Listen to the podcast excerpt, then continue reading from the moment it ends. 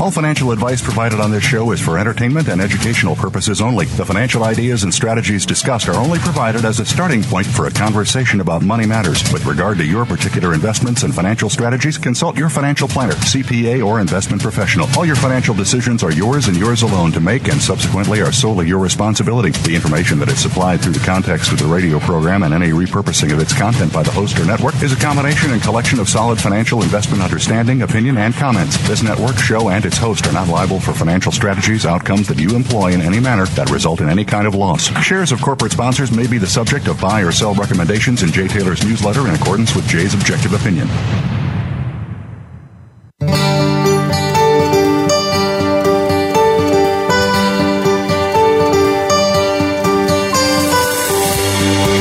Welcome to Turning Hard Times into Good Times with your host, Jay Taylor. This hour will help investors fix issues and achieve personal gain.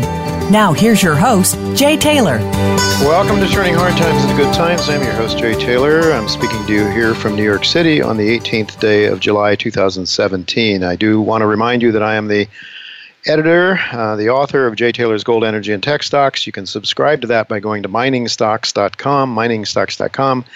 And I would encourage you to consider subscribing to my friend Chen Lin's letter, What is Chen Buying? What is Chen Selling? You can do that by going to chenpicks.com. Chenpicks.com. And I want to thank you for listening to the show, making one of the more popular shows in the Voice America Business Channel. Also, want to thank our sponsors for making this show economically viable today.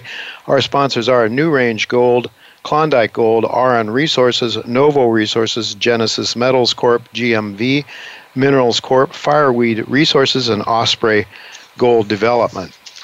I've titled today's show Using Gold Money to Preserve Your Wealth. James Turk, the founder and lead director of Gold Money, returns this week, as does our most frequent guest, Michael Oliver. He's going to be with me in just moments from now. Cooper Quinn, he's the president and CEO of Osprey Gold Development, visits for the first time to talk about that company's most undervalued gold exploration company. I think it's a very undervalued property um, in Nova Scotia. You know, America's founders understood that if Americans were to retain their freedom and liberty, an honest asset backed monetary system must be preserved. Otherwise, money becomes a political instrument in the hands of the bankers and the state to be used to manipulate citizens and markets for the accumulation of power in the hands of a few at the expense of the many. And of course, this is now happening at an accelerated pace in America. When Nixon detached gold from the dollar, and thus the international monetary system in 1971, the world embarked on a massive indebtedness.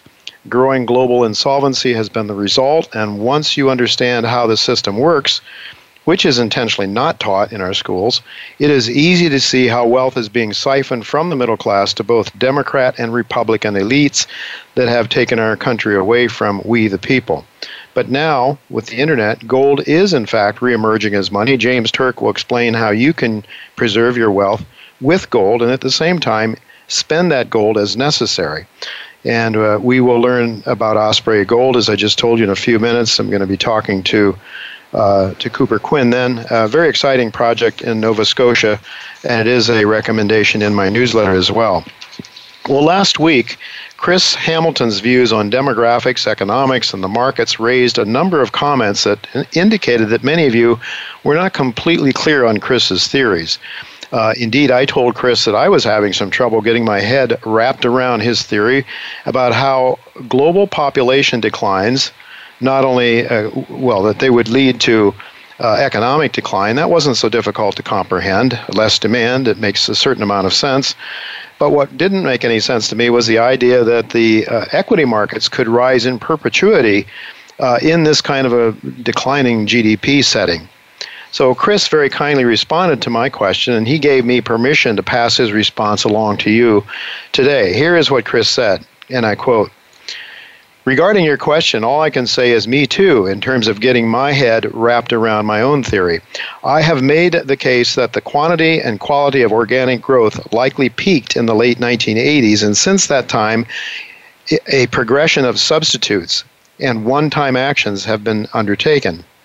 These actions have resulted in an unnaturally high growth rate via the idea that growth could be borrowed from the future, and somehow this would not negatively impact future growth rates The huge problem is that the present and future are nothing like the past 70 years when they re- when the re- when these really bad assumptions seem plausible. Well, they seem plausible, I might add, to, to some people, not to Austrian economists for sure. But uh, central bankers, uh, Chris goes on, he says central bankers and federal governments have used a wide variety of knobs and dials which have significant impacts on financial markets, but far less on, econo- on economies and perhaps zero or negative impact on population growth. Which he says is the most important factor in economic growth. Well, that is a debatable point, no doubt, but he certainly shows uh, some correlation with population declines uh, and rate of population growth declines and economic well being. There could be other factors, but this is Chris's thesis. I go on with Chris, continues, he says, So, bad assumptions and entirely mistaken theories projecting that thousands of years worth of trends would continue into the future have proven entirely disastrous. A check of the under 65 year old populations of the OECD, China, Russia, Brazil, and nearly all nations outside of Central Africa show a massive depopulation is underway from the bottom up but is presently masked by the impact of the elderly living decades longer, leading to a one time off appearance of population growth. Simply put, the past and present was predicated on a future that will never come to pass. They extract, extrapolated and banked on past growth trends to continue and even accelerate in the future. How wrong they were.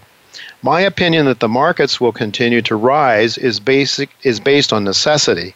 The market must rise or the financial, economic and perhaps even the social systems are in peril.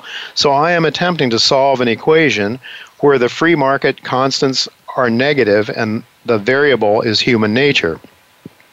The odds are that as things get worse economically, due to population demographics, debt, resources uh, dilution, depletion, etc., new and stranger dials and knobs will be needed to, to and turned even more violently.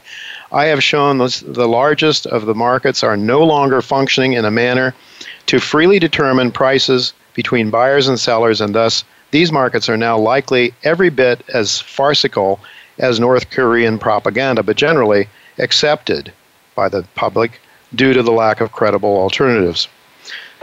He goes on, and I just uh, want to wrap it up here, but he said, I believe that we crossed the fail-safe point some time ago, and thus there is no turning back or allowing a natural correction. The most likely model is the Japanese bond market, in which volume is nearing zero and goes entirely days absent a trade.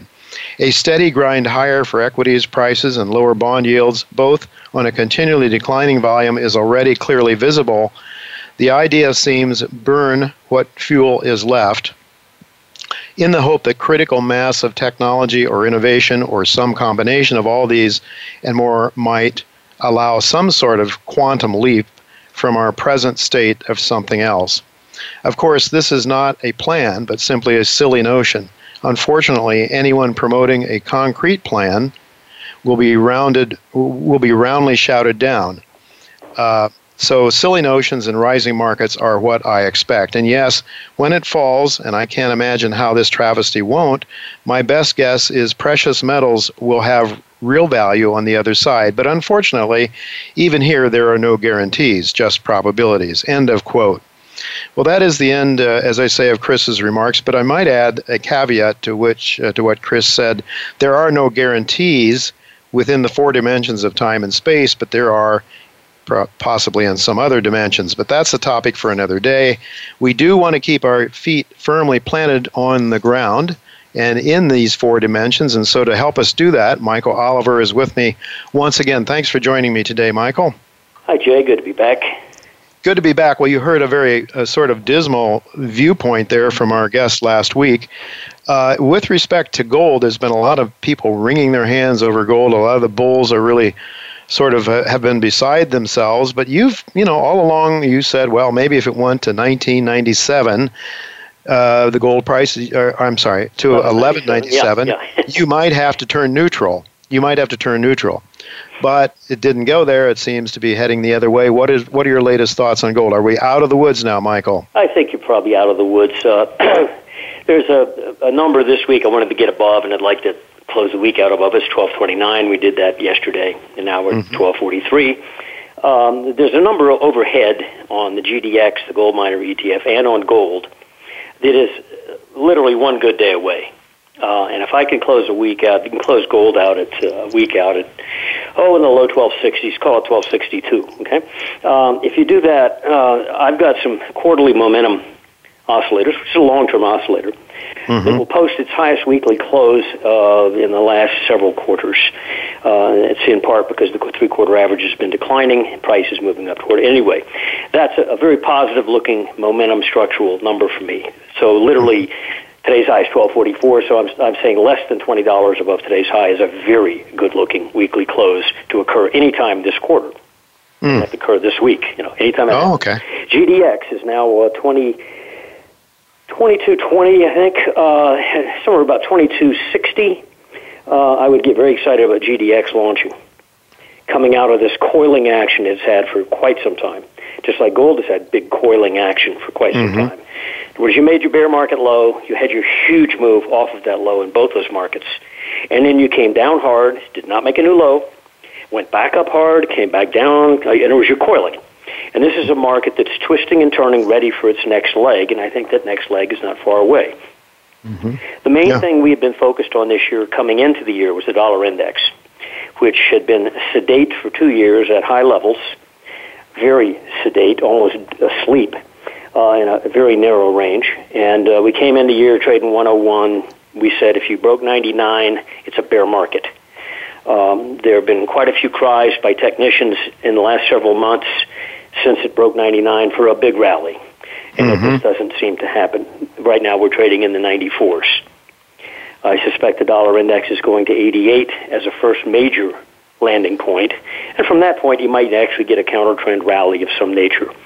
But mm-hmm. that's still a long way below here, and I think gold will be a lot higher than it is now when the dollar gets to 88, um, mm-hmm. the dollar index. Uh, by the yeah. way, the attack on the dollar now is almost across the board. Uh, had, had been very selective last year. Uh, but now it's the euro, the yen is even firming through some numbers that I think are important. The British pound is firming, Canadian dollar is rock solid. Uh, we anticipated that several months ago. So it's an across the board assault on the dollar and I think that will have ramifications on the debt markets as well, and ultimately then on the, uh, shall we call it, the less intelligent markets, the equity markets, which, tend, which tend to sort of, you know, have to get hit in the head with a bat before they uh, realize reality. Uh, I suspect on the stock side, which is no doubt frustrating to many people who are fundamentally negative on, on the stock market, uh, its ability to hang in here. It's really not hmm. exploding. If you look at a chart we're you know, all of a half percent higher than we were two months ago, three months ago, whatever. And literally less than 2% below where you are right now, the S&P cannot go. If it goes there, as far as we're concerned, it's over. Uh, you've seen your high. You're headed down, probably in an irregular manner, not in an easy manner. Mm-hmm. It's not going to be an easy short, I don't think, this year in the stock market. Mm-hmm. Uh, you know, not this is not 87, not 29. This is uh, it's more. If you recall, 2008, the bear market there, uh, when it came out to shoot early in January, February of 2008 on the downside, mm-hmm. dropped a couple hundred points, and then spent all the way from the March low through the May high, coming all the way back up to unchanged on the year, effectively. Mm. Yeah. Know, totally fooling people. It wasn't until late in the year of 2008 after the major damage had already occurred, technically speaking, that they mm-hmm. finally unleashed on the downside. And I suspect mm-hmm. we're looking at something like that in the equity markets this year. Is, is you make a top, but you really don't get paid for it yet. Yeah. Well, it's certainly it's certainly a lot of vested interest in the halls of Congress. Most of those guys and girls yes. own shares yeah. of stock, and they're very close to Janet Yellen. As soon as the stock market starts to throw, as David Stockman calls it, a hissy fit, out comes some kinder, gentler words for the uh, right. uh, for the interest rates, and up we go again. But at some point in time, I guess. Mother Nature will prevail, right, Michael? I think it's exactly right. And, and on the Japanese market, for example, which has got to be the most frustrating bond market in the world, in that the, the, the, I think the investing public has given up on the idea that it will ever go down, that rates will ever rise, because the central mm-hmm. bank there, the BOJ, is just in charge. And I doubt that. I think all yeah. they've done is create an exacerbated situation that when it does come undone, likely to come undone more so than the other markets Right. Uh, Ultimately, uh, you and I have been around long enough, Michael, to know that Mother Nature does prevail. Ultimately, so uh, we'll have to leave it go at that. We're out of time. Great. Thank you so much again, Michael, Thank for you, your for your updates on this. Very, very reassuring. Certainly bullish for gold, I would gather, going forward now. So thank you very much. Well, folks, don't go away. We're going to be back with Cooper Quinn, the president and CEO of Osprey Gold Development. Very exciting story there, developing there in Nova Scotia. So don't go away. We'll be right back with Cooper Quinn.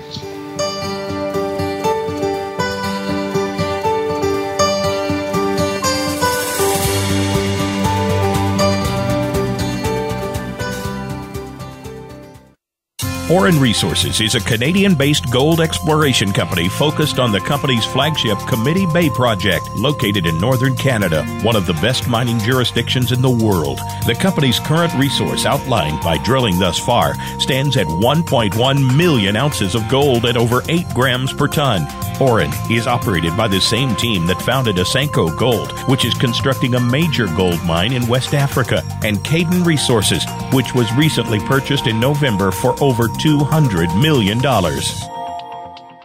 NewRange Goldcorp is a Canadian junior explorer focused on its recently acquired flagship Pamlico Gold Project, located in Nevada, one of the best mining jurisdictions in the world. Known as one of Nevada's highest grade gold districts, Pamlico was held by private interests for most of its history and remains largely unexplored. Drilling by New Range is already confirming the legendary grades of the district with intercepts up to 341 grams gold per ton. Well financed with no debt, NewRange is unlocking shareholder value at Pamlico and trades under TSX symbol NRG.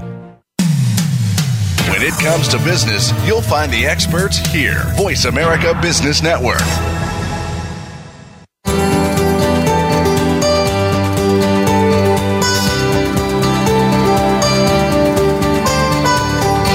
Listening to Turning Hard Times into Good Times with your host, Jay Taylor. If you have a question or comment about today's show, Jay would love to hear from you at 1 866 472 5790. That's 1 866 472 5790. You can also send an email to questionsfortaylor at gmail.com. That's questions, the number 4, Taylor at gmail.com. Now, back to our program. Welcome back to Turning Hard Times into Good Times. I'm your host, Jay Taylor, and I'm glad to have with me for the first time Cooper Quinn. Cooper, uh, as I just noted, is the president and he's a president and director of Osprey Gold Development Limited, and um, he has worked for uh, as a geologist uh, in mining and exploration for a variety of exploration development companies with projects around the world. His experience ranges from project and public company management to acquisition and due diligence for private equity as well. So, um, welcome, Cooper. It's good to have you with me. Yeah, thanks, Jay. It's uh, it's always a pleasure to talk to you. Thank you. And uh, maybe before we get started, I should mention that your stock trades in Toronto under the symbol OS. You can buy it down here in the States as I have under the symbol USO, uh, OSSPF. Uh, and uh, I believe, correct me if I'm wrong on this, Cooper, but 26.3 million shares only outstanding. Is that right? That is correct, yeah. Yeah, so I mean, this is a, factor to take into consideration as, as you listen to what Cooper has to say. Uh, 18 cents in U.S. money gives it a market cap of only around 5 million US dollars. So this is really a truly a micro cap stock. And uh, your flagship property there is a, the Goldenville property in Nova Scotia. It was uh, Nova Scotia's largest historic gold producer. I think some 212,000 ounces produced in the past. And I know the old adage, of course, is that the best place to find gold is next to an old mine uh, eh, but there's a lot of old mines around the world. What what caused you to be interested in Nova Scotia, or in particular Goldenville? Yeah, thanks. You know, there were there was a few factors that uh, that drew us to Goldenville and to Nova Scotia, and uh, you know, you kind of point out that there are a lot of old gold mines in the world, and that's true. But one of the things when we looked at Nova Scotia from a very very high level was that there's these gold mines kind of all over this one portion of the world, and you know, what that tells us is that there's a significant gold and metals endowment in that region of the world. And so then, you know, one of the factors that drew us to Goldenville specifically was its uh, status as the largest historic producer in Nova Scotia, and you know it did it did about 212,000 ounces at almost 12 grams um, mm-hmm. oh. between 1862 and 1942, and so that that grade is you know not uncommon in this portion of the world. So that was kind of another plus for us, but Beyond that, we saw a project, you know, that had a historic resource from 2005 on it that was, uh, you know, fairly modest at a couple hundred thousand ounces. But we thought we could quickly grow and expand this resource with uh, a bit of a rethink on the project by looking at it with using some different mining methods, um, incorporating some additional drilling work that had been done since that resource, and um, and we were able to put together our current resource uh, at the beginning of this year with just kind of some desktop work, and uh, then we believe there's an opportunity to expand and grow this resource uh, with our current drill program. And so when we started looking at Nova Scotia, we, it pretty quickly became apparent that there was the potential in this region to put together a whole portfolio of projects um, around some of these historic mines. And with the access and infrastructure that's in the province, we could really look at it kind of almost as one consolidated project. Um, you know, it's not necessarily a pocket of discrete little things here and there. We can drive to every single one of these things. And mm. so it was a region that had this access, had this infrastructure, had this historic production, and uh, that really hadn't seen, I think, the amount of modern exploration work uh, that comparable districts in other parts of Canada or exploration had seen. And so we were kind of able to go in and put together this portfolio with a great cornerstone asset at Goldenville that had a resource that you know was the largest historic producer at a very high grade. And initially, we had three uh, three other project, only three other projects, and that we feel we can uh, grow our resources from there as well. And they're all within you know kind of driving distance uh, of Goldenville. So really, kind of the like you say, you know, the there was when I was a young geologist, there was a, an older prospector type who took me aside at one point and kind of jokingly told me that the best indicator element in the world for gold is gold, and I think that really plays into what you're saying there. With uh, you know, the best place to find a new mine is next to an old one. So there was, there was a lot that brought us there, but certainly the, the, the just the massive metals endowment and the access and infrastructure. It seemed like a place that a lot more people should be doing work, and what we're finding now is that there's more and more people doing work out there. Yeah. Well, one of the things that intrigues me, Cooper, is the uh, the the difference between your cut and non-cut grades. Uh, I think it's uh, the number, maybe the official number now is 203,000 ounces using a 0.75 cutoff.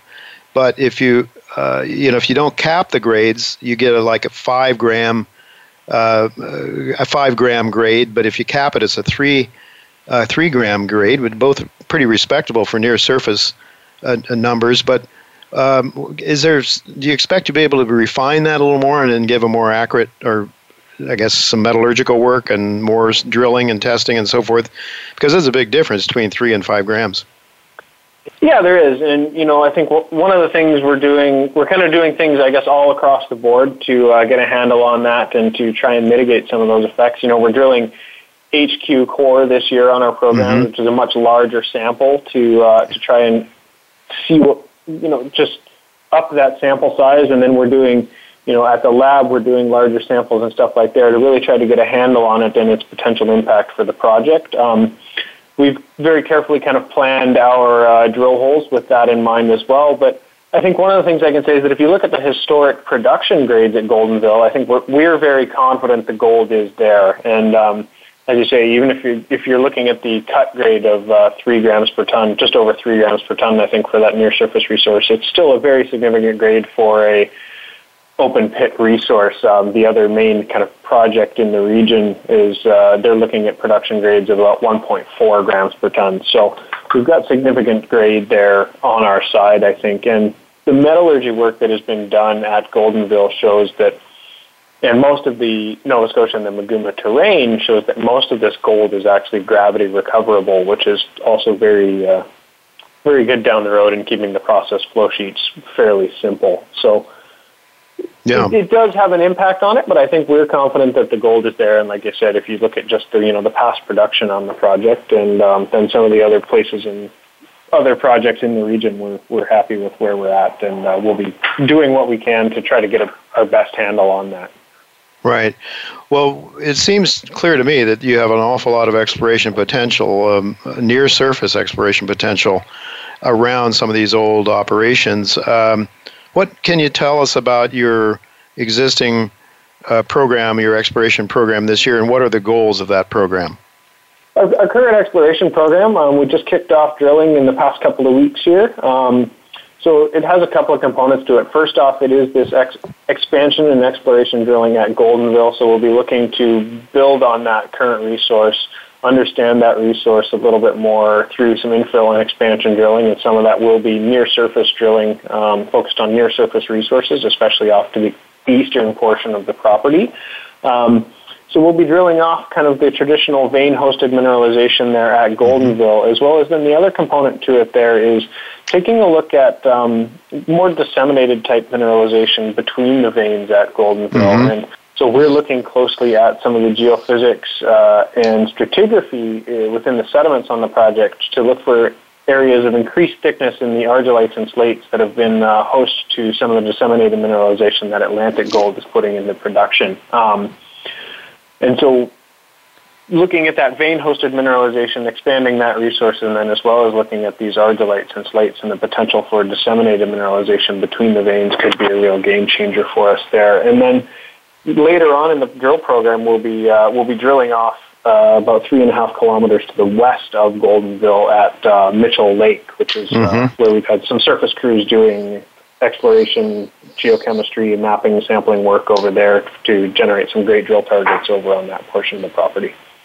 Yeah, so if you can come up with some significant bulk tonnage, uh, I guess with this dissemination between veins, it could really change the economics uh, fairly dramatically. Is that what they have over at Atlantic Gold, and, and how big is that project?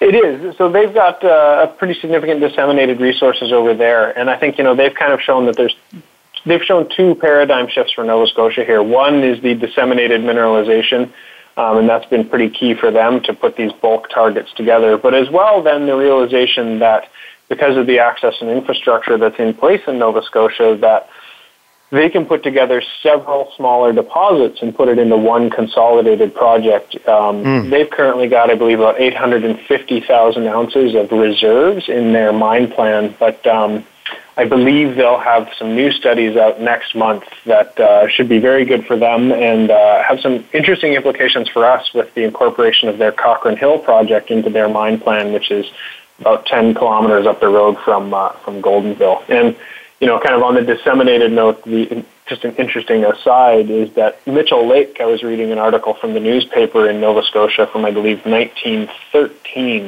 and uh, there's a reference to the disseminated mineralization in the slates and argillites there that said it was going to be, you know, the future of gold mining in Nova Scotia was this disseminated mineralization. So they may have mm. been a little bit ahead of themselves, but, um, we're, you know, we, we're figuring that out now. Yeah. Very interesting. Well, I have to, we just have a couple of minutes left, Cooper, but I have to ask you on June 26th, uh, Osprey signed a letter of intent to acquire the past producing, I think it's a past producing mine, the Caribou mm-hmm. Gold Mine. Uh, what can you tell us about that prospect?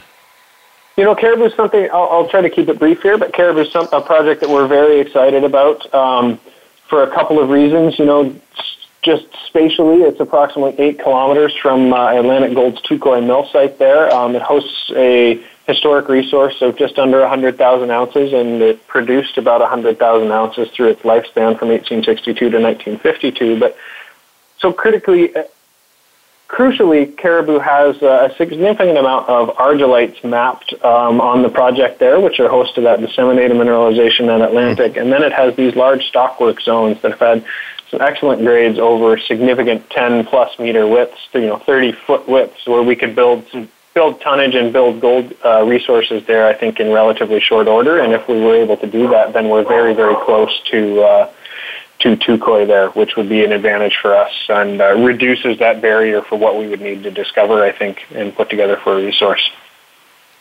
Yeah, you uh, you certainly have a very low market cap. Uh, Cooper, and uh, that's attractive to me. I like to buy companies uh, that the markets haven't really come to understand yet, and it seems to me they certainly haven't focused on you very much, which I guess is one of the reasons uh, I'm happy to have you tell the story. Uh, to what extent does are you going to need to raise any money? Do you have enough money to take you through this year's program so that maybe some good news can lift your stock before you have to raise some more money? We do. We know we've got the, we're currently funded through all of our planned exploration programs, and uh, so then I would hope that uh, then we'll have some certainly some exploration success with that, and um, then you know as for us key it is critical to keep uh, make sure we keep that share count uh, low uh, especially in the beginning of the company. And we're looking you know sitting next door to our neighbors which are a 250 million market cap company with Atlantic mm-hmm. there and we're sitting there at, uh, sitting there certainly the little fish in the pond um, but hopefully that gives shareholders uh, a little bit more room for upside than it would with uh, potentially a larger company. Yeah just one more thing. Management owns some shares? Insiders? Sure certainly management and the kind of the founders of the company and insiders do hold a very significant portion of the company. Um, yeah. And I think realistically, we've probably got you know a few million shares that are actually in the float and kind of trading yeah. out there. We've tried very hard to make sure that everyone who was in the story at the beginning here during this critical kind of first phase is in it for the for the long term, and uh, we'll back the company through the, in the future. Excellent. Well, for, to get out. Well, certainly with some good exploration results, you one would think, and with the gold price uh, at a wind at our back, uh, we should uh, you should uh, those people who are buying the shares at these levels should be should be quite pleased going forward. No guarantees, of course, but it looks very good to me. That's why I own some. Uh, thank you very much, uh, Cooper, for being with us today, and look to keep up with you in the future.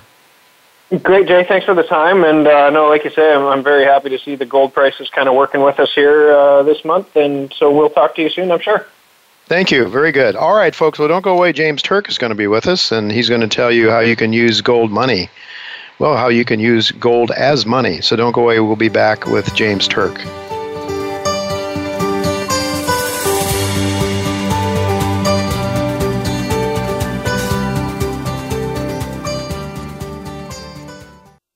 Novo Resources focuses on the exploration and development of gold projects. Its flagship asset is the Beaton's Creek Gold Project in Western Australia, where it is currently upgrading and expanding on its resources to produce an economic study in Q3 2017 followed by construction in Q1 2018. Novo enjoys a strong balance sheet and supportive shareholder support from the likes of Eric Sprott and Newmont Mining. It trades in Canada and the U.S. under the symbols NVO and NSRPF, respectively. A gold rush has begun. Recently, three of the largest gold mining companies announced strategic acquisitions in the Yukon territories. Ahead of them was a group who had already consolidated the key claims covering the historic Klondike Gold Rush into one company, aptly named Klondike Gold Corp. Led by a team of accomplished geoscientists, the company is steadily advancing exploration to reveal the rich source of all that gold. The hunt for the next major discovery is well underway, and Klondike Gold's shareholders are strategically positioned. Stay ahead of the majors and follow KlondikeGoldCorp.com. From the boardroom to you, Voice America Business Network.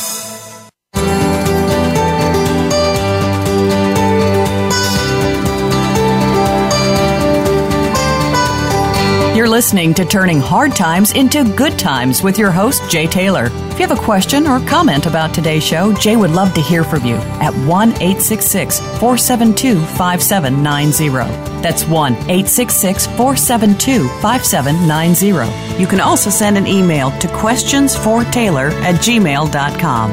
That's questions, the number 4, Taylor at gmail.com. Now, back to our program. Welcome back to Turning Hard Times into Good Times. I'm your host, Jay Taylor, and I'm really pleased to have with me a longtime friend, James Turk. Um, James grew up, uh, like me, in the Buckeye State, um, but his horizons have spread globally from there. I mean, he's been around the world, and geez, he's worked in places like Thailand and the Philippines and Hong Kong and uh, uh, Abu Dhabi and places like that in the financial arena. He worked for Chase Manhattan uh, in the, some of those places. Uh, but more importantly, I know James not so much for his days in the uh, among the big money-centered banks, but sort of as a person who understands the game of the money-centered banks and understands how they're not always in the best interest of of the common folks. And uh, James understands gold if uh, if his former colleagues don't. he certainly has been involved uh, with his with his whole life, with his uh, adult life, most of it anyway, in trying to help people uh, pre- preserve their wealth by owning gold, and in fact owns a patent or two uh, to use gold as money. So those are some of the things we want to talk to him about. And it's goldmoney.com is where you should go to learn more about James about well about gold money, um, and and some excellent free services that are there. Um, a lot of good uh, economic content, market commentary there. Um, that uh, that you can avail yourself to. Thanks for joining me today, James. Uh, Jay, it's always great to be with you. Always good to have you, and I understand that you're actually on our continent now, up there in New Hampshire. Your lovely estate up there. Uh, I wish you were around here more often, but you've decided to leave America. Probably it, it might be a good it might be a good idea for more of us to do that. I don't know. Um, I, I want to talk to you about gold money for sure. Uh, that's what I want you to talk to us about. In fact, we've had Roy Sebag and other members of, of, of your team up there on this show in the past, and um, it, it, certainly seems like an exciting thing. Maybe before we get started with that, could you talk a little bit about the patent that you that you have and how that plays into the services that Gold Money is providing now? Yeah, you know, there are different types of gold currency. There's gold coins, there's gold certificates, and then there's digital gold, which is what my patents were about. Um, you know, I applied for the patent, Jay, back in February of 1993, you know, long mm-hmm. before the possibilities of the internet were even considered, got the patent approved in 1997. Other patents were also approved. So what we what we've done is we've created digital gold currency, and the advantage of it is that you're using gold as a form of currency, but instead of having the the coins um, wearing out from abrasion or possibly getting lost, the gold stays safe and secure in the vault, and you click a weight of gold from your account uh, to the payee's account. So the gold mm-hmm. stays in the vault, uh, but the, it's being used as currency because it circulates from the payer to the payee. So it's a, it's a unique uh, invention, and I think it's going to become increasingly important in the future um, as problems with national currencies become more apparent um, because it is efficient and it is safe. The other thing, of course, that's driving it is it's a it's a process where you know people have moved from national currencies circulating digitally to now cryptocurrencies circulating digitally. Yeah. You know, once gold comes back in favor and people understand the attributes and characteristics that gold has, I think digital gold currency will become more popular as well. But I mean, gold money continues to be popular not just as a, um, a payment mechanism, but also as a uh, place to store and save, you know, gold, silver, platinum, and palladium and we're currently uh, storing approximately two billion uh, dollars of customer assets. Wow, that's uh, that's very impressive. Well, you have this, uh, I guess, this payment system that allows. Are, are you are you seeing some corporations now start to use that, James, as a means? I guess if there are two companies that do business together, if they both have accounts at um, at Gold Money, they can just simply move that back and forth for payments, right? Yes, that's right. And payments in Gold Money are free uh, compared to payments that you're making through the banking system or wire transfers. They're also instantaneous, global 24 7. And we are doing more and more marketing in the corporate and business area, and I think that's likely to grow in the future. We've added a lot of services that they've asked for, like you can do payrolls now in gold, as an mm. example. Um, and you know, along with the um, uh, the Mastercard that uh, uh, Gold Money offers, you know, to individuals as well as to businesses, uh, we expect more businesses will sign up in the future. Yeah, I'm using it. Have used it. Have tested it personally, but frankly, I, I try to keep my gold right there and only use it when I have to, and I haven't had to use it. So, um, so that's a that's a that's a very popular thing, I guess. It's it certainly works very well once you learn how to use it. I, you know, can uh, can take my prepaid Mastercard out of my pocket and buy whatever I want with it. Um, let me ask you then, uh, James, could you talk a little bit about your gold money? You went out and, uh, and merged with BitGold, and now BitGold merged into Gold Money, so you're one entity, and more and more it seems as though there's a sort of cross fertilization or cross uh, use of, of both both elements of gold money. Uh, can you tell us how that's working? I mean, how, how what was the purpose of bringing both of those together? I guess you have the BitGold has the payment mechanism uh, and you guys have a big storage of gold. You you over the years have have accumulated a lot of accounts, and I guess the average account's much larger perhaps than what BitGold has.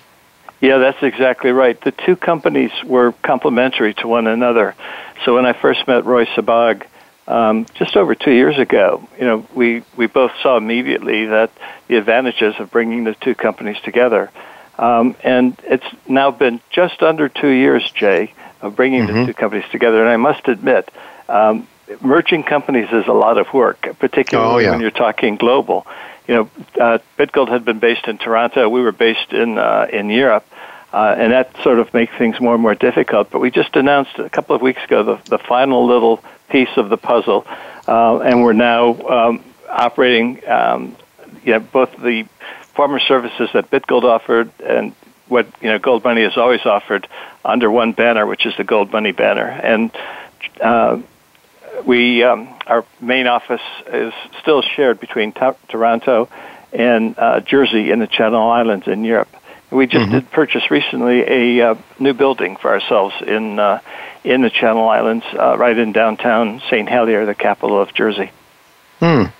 Well, just tell me this, uh, James. If I were to own some gold in the old gold money account, are there some things I can do with that now that I couldn't do before this merger took place?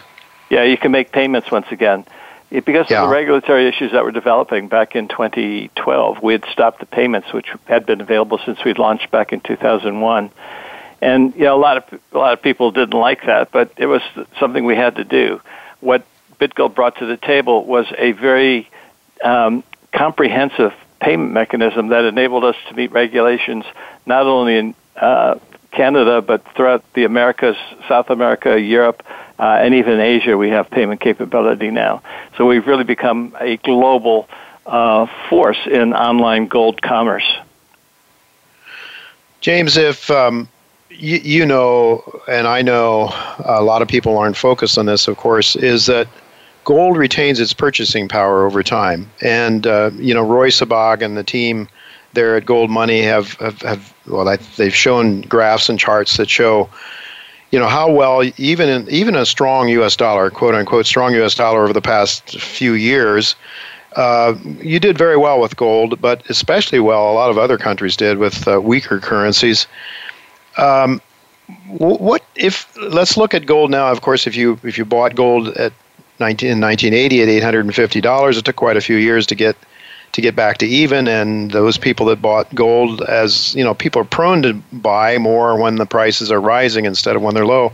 At $1900 in 2011 you know we're at 11 we're at 1240 something like that today takes quite a while but longer term gold retains its purchasing power. So in my view the thing to do is to if you have savings, don't keep it in currency for goodness sakes, especially when it's paying you zero interest to, to put it away somewhere uh, just buy the gold and stock it away as, as a as a savings. Is that the way you view gold? It's exactly the way I see it, Jay. You know, gold is money. It's it's not an investment. And to give you an example, uh, you know, an ounce of gold today buys a man's suit. An ounce of gold bought a Roman senator his toga back in Roman times. um, so it, an ounce of gold didn't increase your wealth. All it did is preserve your wealth over that long period of time. And it's the same thing with for example, crude oil and a variety of other products. You preserve your purchasing power with gold, and that's one of the things that money is supposed to do. The other thing is you'd be able to use it as a form of currency, which we've also created now with gold money. So you really should see gold as, as money, and you don't have to spend it. You can just save it and accumulate it. And the way I always recommend it, Jay, is every month set, set aside a little bit in your family budget and mm-hmm. purchase gold. This is one of the things you can do very easily with gold money, particularly now because what we've set up with banks in the United States is a mechanism through the uh, U.S. clearing uh, bank clearing system that you can say, I want to have $25 or $100 or $1,000 taken out of my uh, bank account every month on a certain day and used to purchase gold. And the money is taken out of your account it's sent to gold money with um, essentially no fee, and you're purchasing uh, gold or silver or platinum or palladium under a monthly savings plan. Yeah, and the uh, the the uh, the advantage of that, of course, is you're sort of dollar cost averaging. If you have a certain time every month to do that, that way you're not caught by you know the emotions of buying gold and everybody else is buying it and it's going up like mad that's uh, you know that's the human nature to, to do it that way so uh, makes a lot of sense to me well james if i were to if you were to draw a line, let's say you were to plot the price of gold in U.S. dollars uh, from 1971 to the present time, and draw a line through the average or through the mean of that, would we at this point with $1,140 be above or below the that line? Right, you mean at $1,240? Uh, we'd yeah, be well below at 1240, yes. Yeah, we'd be well below that below that line, Jay, which means basically that you know gold is the, at the moment is undervalued based on historical norms, and just like investments can become overvalued or undervalued, money can become overvalued or undervalued. And recently, we saw how the the dollar strengthened against the world's major currencies. The dollar index went up over 100. We're now down around 95 and a half on the dollar index, meaning that the dollar is becoming less um, overvalued, and the price of gold has been going up. Um, the low in December 15 um, was the low of the correction that began in 2011. The December 16 low in gold was above the December 15 low, and this last correction that we just had, and apparently have finished now, uh, is also above that December 15, uh, 16 low. So what we have is rising uh, prices. We're in mm-hmm. an uptrend, and my view is that a new bull market has begun and it's begun because of you know what central banks are doing to the purchasing power of currencies world, worldwide, not just the dollar, but worldwide, because everything's so interconnected these days. Mm-hmm, for sure, James. I have to just thought of this question. I want to ask you: uh, the gold money you had silver, platinum, and palladium, I believe, in addition to gold. Are you still offering those services? Are those yes, storage in those? Yeah, okay. Yep. Okay, because BitGold and BitGold has been only about gold, but okay. Very good. Yeah, but uh, and the other thing, Jay, is that with gold money, um, you get a choice of different countries and different vaulting companies mm-hmm. where you mm-hmm. want to store your gold. You know, I always make the point that gold is the bedrock asset in your portfolio, and given the fact that the future is uncertain and we don't know what's going to happen, you don't want to take any risks with that bedrock asset. So, one of the best ways to prepare for an uncertain future is to diversify as much as possible. So in Gold Money, we enable you to diversify not only in different metals, but also different geographic locations and you know different vaults, uh, which mm-hmm. means that you have a, a global di- opportunity to globally diversify your precious metals holding, your bedrock asset. Yeah, because one never knows for sure, right? Um, I mean, places like the United States, Canada, the UK, they certainly seem at the moment safe enough, but who knows? Uh, life well, is. We have to remember that uh, gold was confiscated in the United States in the 1930s, but it wasn't confiscated yeah. by Americans who owned it outside the United States. Yeah. Uh, or, so you know, you always have to plan for uh, uh, an uncertain future. You certainly do. Um, this question has to do with the Gold Antitrust Action Committee, um, your friends and mine there. And, you know, they've been making the case for a long time that the paper markets are obscuring the real actual price discovery for gold. Do you buy that? Absolutely. Yeah, absolutely. You have to look at it as two different markets. You have a market for paper gold, in other words, futures contracts, options, and various IOUs. And then you have a market for physical gold. And the two intersect, and they are related to a certain extent. But right now we're in an abnormal situation in that in the front months, you know, in the near term, the um, people are paying more for a physical coin or physical weight of gold than they would be paying for a paper weight of gold. Uh, so it suggests that again, gold is extremely undervalued at these prices, and that ultimately gold is going to go higher to uh, because markets don't like undervaluation. Undervaluation, they don't like overvaluation. We're seeing a switch now. The dollar is becoming weak, and I think gold is going to continue to become stronger as the dollar continues to weaken in the years ahead. Yeah, I, um, you think that gold will remain or will, will, continue to be stronger versus all currencies, in spite of the fact that others, that some like the euro, is gaining on the dollar. So people living in Europe might might do well with gold as well, vis-a-vis the euro dollar or the yeah, euro. really, because you know they talk about floating currencies, but all currencies are sinking relative to gold. In other mm-hmm. words, gold preserves its purchasing power. What gold does, you can't really say any other currency does. And the other thing is that the other current, none of the currencies today pay you a fair rate of interest. So why would you even want to hold money in a bank? Because at the mm-hmm. end of mm-hmm. the year, you're going to lose purchasing power because of inflation, depre- depreciation of the currency, debasement of the currency by central bank actions. You know, gold is your means of protection to preserve your purchasing power, to preserve your wealth, and that's why I've recommended everybody should have a little bit of physical gold or silver uh, in their portfolio as a means of protecting against an uncertain future. You know, James, for the longest time uh, here in America, we, you know, I thought many decades ago that as we start to live beyond our means, that things would work out and gold would rise and the dollar would decline. Uh, and it was just as simple as that, but it wasn't because there were there were always these other foreign governments and countries actually that would have uh, excess dollars in their in their banks uh, earned because they were export countries like Japan was and China more recently, and so those countries continued to provide the savings that we in America decided we didn't want to provide. We just lived high on the hog, so to speak, and we lived beyond our means for years, years on end. Now it's my understanding, if uh, my numbers are correct, that in 2015, 2016, we saw an actual decrease in foreign holdings of U.S. Treasuries, uh, something like 12%. I saw. Meantime, we're seeing the Social Security money that which uh, which was used to uh, to buy treasuries is in decline now. The amount available is in decline with the um, with the with the um, demographics being what they are, and with the work workers and salaries and so forth not anywhere near what they were before. We saw the Q quantitative easing after 2008 2009 supposedly that's gone away but i'm not sure that it has because there's some mysterious source of us treasury financing that's coming into the picture according to some numbers that I've seen. They just the Treasury simply labels it as others, other other sources, and but it's like uh, a big chunk of the of the total amount of domestic uh, Treasury buying. Um, do you think this is sort of a handwriting on the wall picture? Because it seems to me there is, especially with zero interest rates, and what's going to happen uh, in order i mean the dollar is at the heart of the empire the anglo-american empire I like to call it.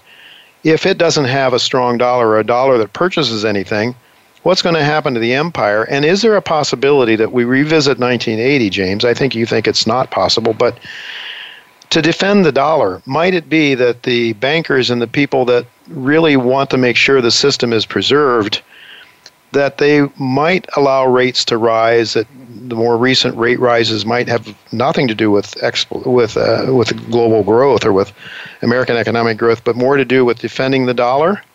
They Is that possible? they they can't do what Volcker did back in 1980, where they raised interest rates sky high in order to defend the dollar.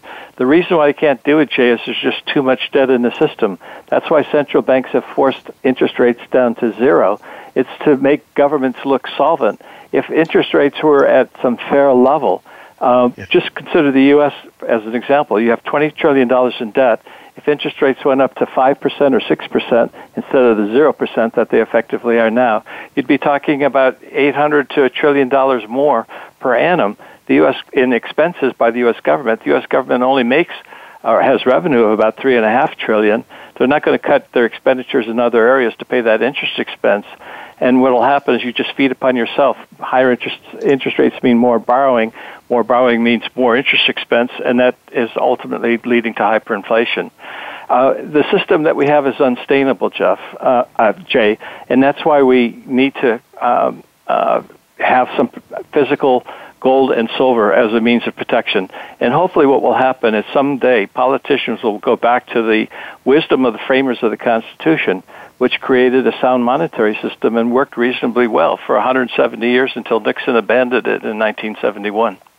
Yeah, it worked very well. In fact, we had a much more egalitarian, politically secure, um, say, uh, happy, I would say, populace on our hands too, because the, there was a middle class, and it certainly seems to me, you know, you have all these socialist uh, politicians that want to tax the rich as a means of redistributing wealth. They don't even seem to think and understand there's a connection between honest money and uh, and fair markets and and people actually earning, uh, becoming wealthy on the basis of what they earn and what they produce. Right?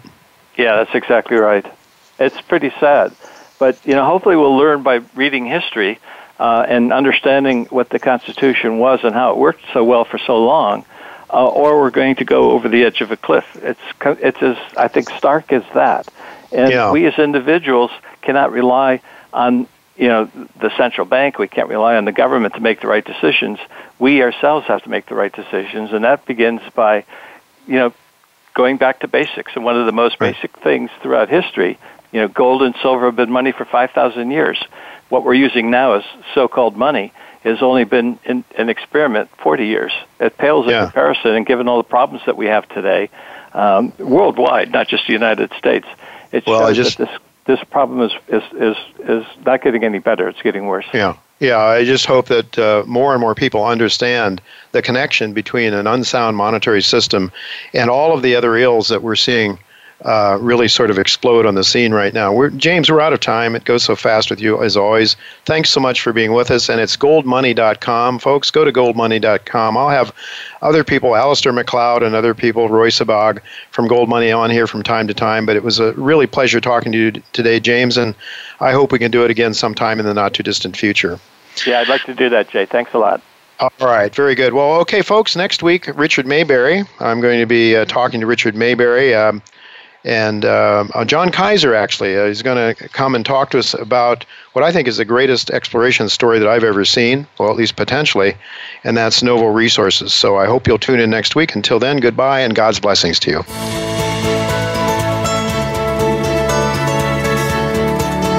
Thank you again for listening to Turning Hard Times into Good Times with Jay Taylor. Please join us again next Tuesday at noon Pacific Time, 3 p.m. Eastern Time on the Voice America Business Channel.